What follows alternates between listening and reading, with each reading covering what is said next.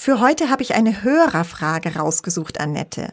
Also, Lars, 48 Jahre alt, aus Niedersachsen, hat uns geschrieben und möchte gerne wissen, wie kann man Streit in der Partnerschaft verhindern? Das ist eine Frage, die sicher alle brennend interessiert und die kurze Antwort heißt gar nicht.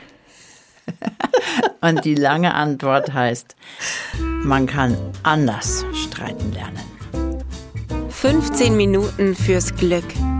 Der Podcast für ein leichteres Leben. Mit Annette Frankenberger und Antonia Fuchs. Tipps, die wirklich funktionieren. So, liebe Hörerinnen und Hörer, jetzt sind Sie bestimmt genauso gespannt wie ich. Also, wir gehen gleich rein mitten ins Thema. Man kann Streit nicht verhindern. Es gibt keine Beziehung ohne Streit. Würdest du das so sagen? Ja, das würde ich so sagen, weil das, äh, also ein Paar oder eine Beziehung, die überhaupt nicht streiten, nehme ich an, dass die alles ausblenden, was sie entzweit und dass Konflikte einfach entweder übergangen werden oder einfach nicht stattfinden. Nun hast du gesagt, man kann lernen, anders zu streiten. Du meinst damit weniger unerfreulich, weniger Geschrei, mhm. weniger so dieses, was uns eigentlich runterzieht, mhm. sondern konstruktiv, also so, dass es zu etwas führt. Ja, das, was immer konstruktiv heißt, aber das ist schon was, wo wir schon eigentlich aussteigen, weil wir gar nicht wissen, was konstruktiver Streit ist. mir mir wäre es wichtig, erstmal zu verstehen, dass es bei einem Streit, der emotional wird, also wo man sich anschreit oder beschimpft oder gar mit Gegenständen wirft oder furchtbar beleidigt dann ist oder was auch immer, es ganz, ganz selten um das Thema geht, um das man eigentlich, worum es augenscheinlich geht. Also ah.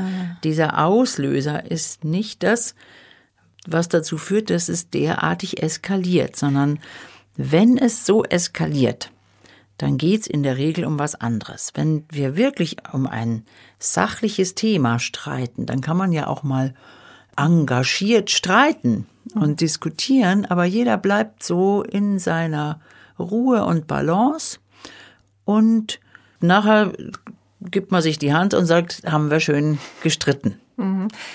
Ein typisches Phänomen ist ja, dass man später noch weiß, oh, weißt du noch, damals haben wir so heftig gestritten und man weiß gar nicht mehr, worum es eigentlich ging. Das ist dann, lässt sich so erklären wahrscheinlich. Genau. Wir mhm. haben dann irgendwie um den Verbleib der Senfgläser im Keller gestritten oder um die offen gelassene Zahnpasta-Tube und alles das, das kennt ja jeder von uns. Das sind so also kleine Auslöser, die dann so das Lostreten. Genau. Wenn es so eskaliert und wenn es so emotional wird und wenn wir auch so beteiligt sind, dann wage ich jetzt mal eine ne freche Aussage oder eine steile These, dann geht es aller, allermeistens um was ganz anderes. Um was? Es geht um nicht erfüllte Erwartungen. Also ich habe eine Erwartung, wie was jetzt passiert oder ausgeht, aber ich sag sie nicht.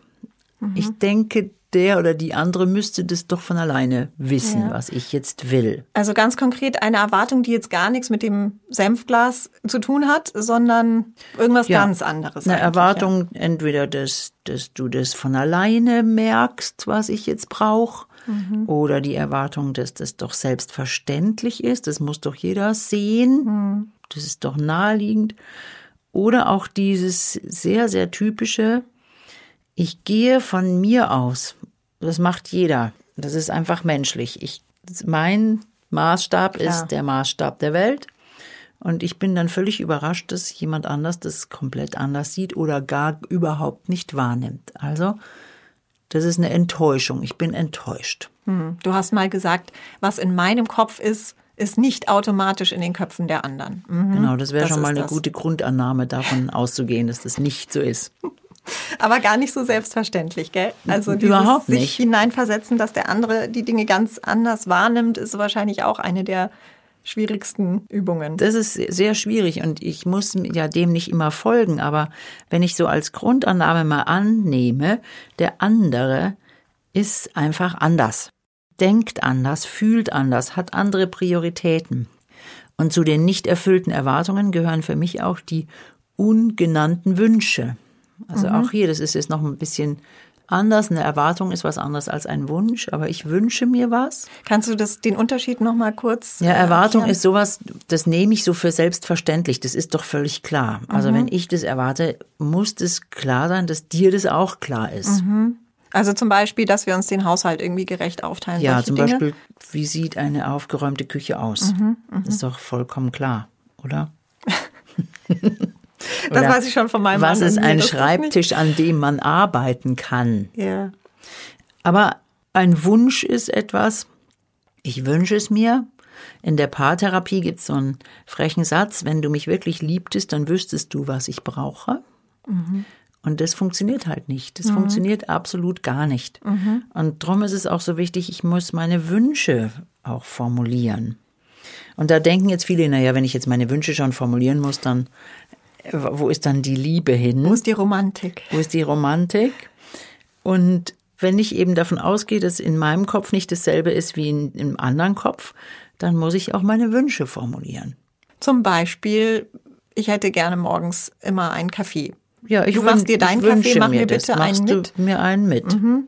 Genau. Sowas. Mhm. Ja, ich wünsche mir, dass du mir heute Abend Freiraum schaffst, mhm. weil ich das und das machen will oder weil ich in Ruhe sein will oder mich treffen möchte. Weil ich den ganzen Tag mit den Kindern eingespannt bin und dass du sie vielleicht am Abend mal ja. übernimmst, sowas. Ja. Ich, mhm. ich wünsche mir das. Mhm. Und nicht, es ist ja wohl eh klar, dass er jetzt übernimmt oder sie. Genau. Und das sind diese Dinge, die, da sprechen wir nicht drüber, sondern das findet nur in unseren Köpfen statt und wir denken, wir denken dann, der andere müsste das doch erahnen und wissen. Und der dritte Punkt sind, worum wir streiten, noch versteckter, noch schwerer zu greifen, ungestillte Bedürfnisse. Mhm. Also so grundmenschliche Bedürfnisse. Zum Beispiel? Bedürfnisse nach gehört zu werden, verstanden zu werden, wertgeschätzt zu werden, ja, geliebt zu werden. Viele Streits in der Partnerschaft gehen eigentlich im Grunde endet es, du siehst mich nicht. Du siehst mich nicht, du anerkennst mich nicht, du anerkennst meine Leistungen nicht, meine Bemühungen nicht, mhm. du schätzt mich nicht wert. Und schlussendlich, wenn ich es ganz stark ausdrücke, du liebst mich nicht. Weil wir uns mehr danach sehnen, nach Lob oder, oder was, was ist es genau, dass mal jemand sagt, oh, super, dass du jetzt hier aufgeräumt hast. Vergesse ich ehrlich gesagt selber auch. Bei uns ist mein Mann derjenige, der die Küche besser aufräumt und man müsste es eigentlich öfter erwähnen, wahrscheinlich. Man müsste es öfter erwähnen und da geht es gar nicht darum zu sagen, wow, du hast die Küche aufgeräumt, da wird sich jeder verarscht fühlen, wenn Aha. ich das so sage. Aber zu sagen, ich habe es gesehen, ich habe es bemerkt. Mhm. Oder ist mir aufgefallen mhm. oder es gefällt mir oder es tut mir gut, das zu sehen, dann muss ich es nicht, muss ich nicht mehr dran denken. Mhm.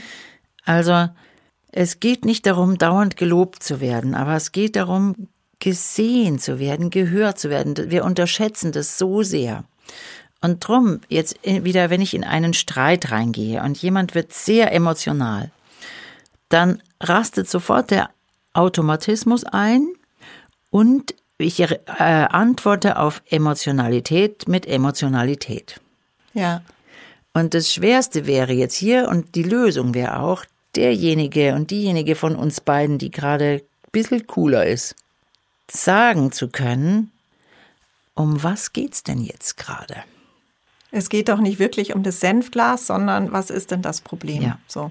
Es hat sich ja wahrscheinlich dann, wenn du sagst, im Grunde geht es um was anderes, dann ist es das eben, äh, wir haben gesagt, nicht erfüllte Erwartungen, ungesagte Wünsche und ungestillte Bedürfnisse. Dann sind es Dinge, die sich länger angestaut haben und die plötzlich bei einem Mini-Auslöser rausplatzen. Ja, und das sind ja Dinge, die sich angestaut haben und die, die haben ja dieses Augenverdrehen und ah, oh, schon wieder. Ja, ja, ja ohne dass ich das sage. Und die Schwierigkeit dabei ist, wenn ich um Wünsche und Bedürfnisse spreche, dass wenn ich anders streiten will, muss ich ja erstmal wissen, was ich mir wünsche und was ich, worum ich streite. Und das ist tatsächlich das Thema. Und das wird, es ist so diffus, wenn ich jetzt sage, immer lässt du die Zahnpastatube offen ja, worum geht's da? Sachlich geht's darum, dass ich sage, ich wünsche mir, dass du das zumachst, damit es nicht austrocknet. Das wäre die Sachebene. Aber worum geht's dahinter? Es geht darum, dass ich das vielleicht einmal gesagt habe und dass ich mir wünsche, dass du das ernst nimmst. ernst nimmst. Dass du sagst, okay, mir ist es zwar nicht so wichtig, aber dir ist es wichtig, also für dich mache ich das. Und das ist dann dieses, ich nehme dich in deinen Bedürfnissen ernst. Und was wir aber in der Partnerschaft oft machen, dass wir dann so ein Bedürfnis für lächerlich erklären. Komm, hm. stell dich nicht so an. Ist ja nur die. Ist ja nur das. Und dann trete ich in diesen Teufelskreis ein, weil wenn ich dann einen Wunsch äußere und der wird abgewertet und für lächerlich erklärt, dann muss ich ja erst recht alle meine Emotionen mobilisieren, um klarzumachen, wie wichtig mir das ist. Mhm, mh. Und dann kommen wir mhm. in ein, eine völlig eskalierte, bescheuerte Situation, wo wir nachher oft überhaupt nicht mehr wissen, wie sind wir denn jetzt hier hingeraten. Diese Erkenntnis finde ich unglaublich wichtig, dass hinter dem Streit etwas ganz anderes steckt. Und wie du sagst, diesen Satz zu sagen, was ist denn hier eigentlich das Problem?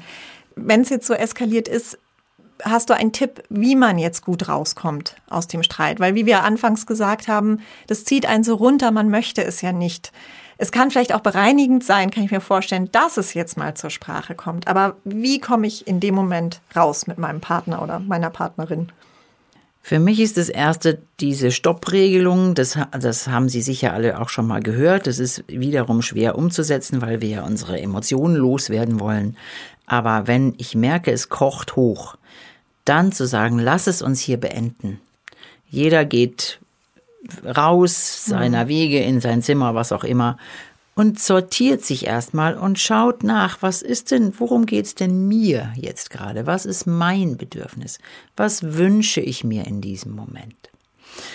Das zweite ist ein einfacher Satz aus der gewaltfreien Kommunikation von Marsha Rosenberg, der sagt, Statt eines Vorwurfs äußere ich einen Wunsch.